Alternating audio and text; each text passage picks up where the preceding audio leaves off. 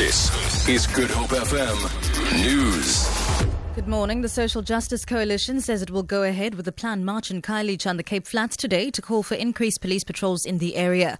This follows the arrest of two suspects in connection with the murder of a 19 year old Sinoxolo Mafevuka.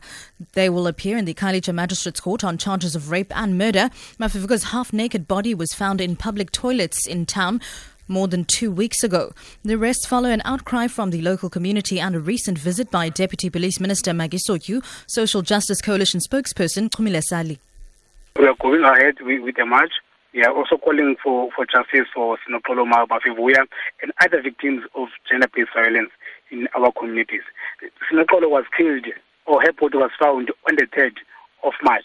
The police only started investigation last Thursday when the Deputy Minister of Police visited the area.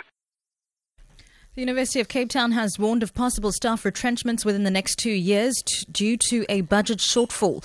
In his newsletter, Vice Chancellor Dr. Max Price says increasing, it's, in, it's increasingly becoming difficult to operate in the current economic climate. Sisanda Ngwala reports.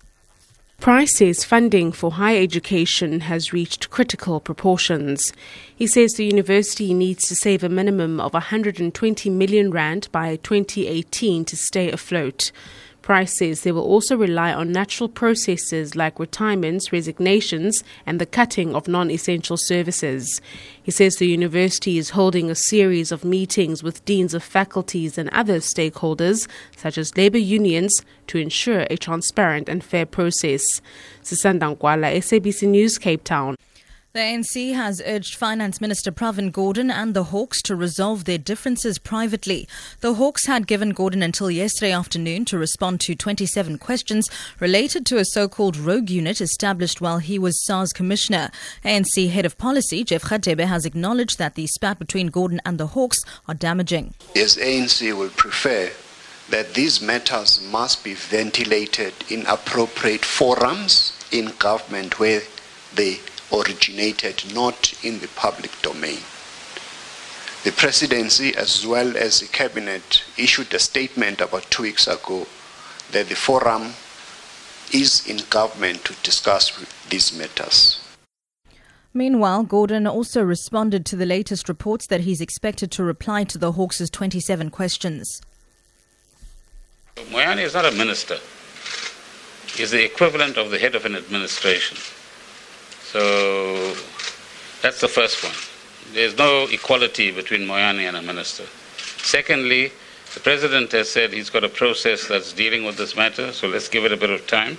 Why, why, why do you have to leak these things? Uh, if you want to talk about them, have a press conference like us, put all the facts on the table, and talk about it. No need to leak in order to malign people. And finally, US President Barack Obama has issued a proclamation revoking the impending suspension of South Africa's benefits under a US Africa free trade deal.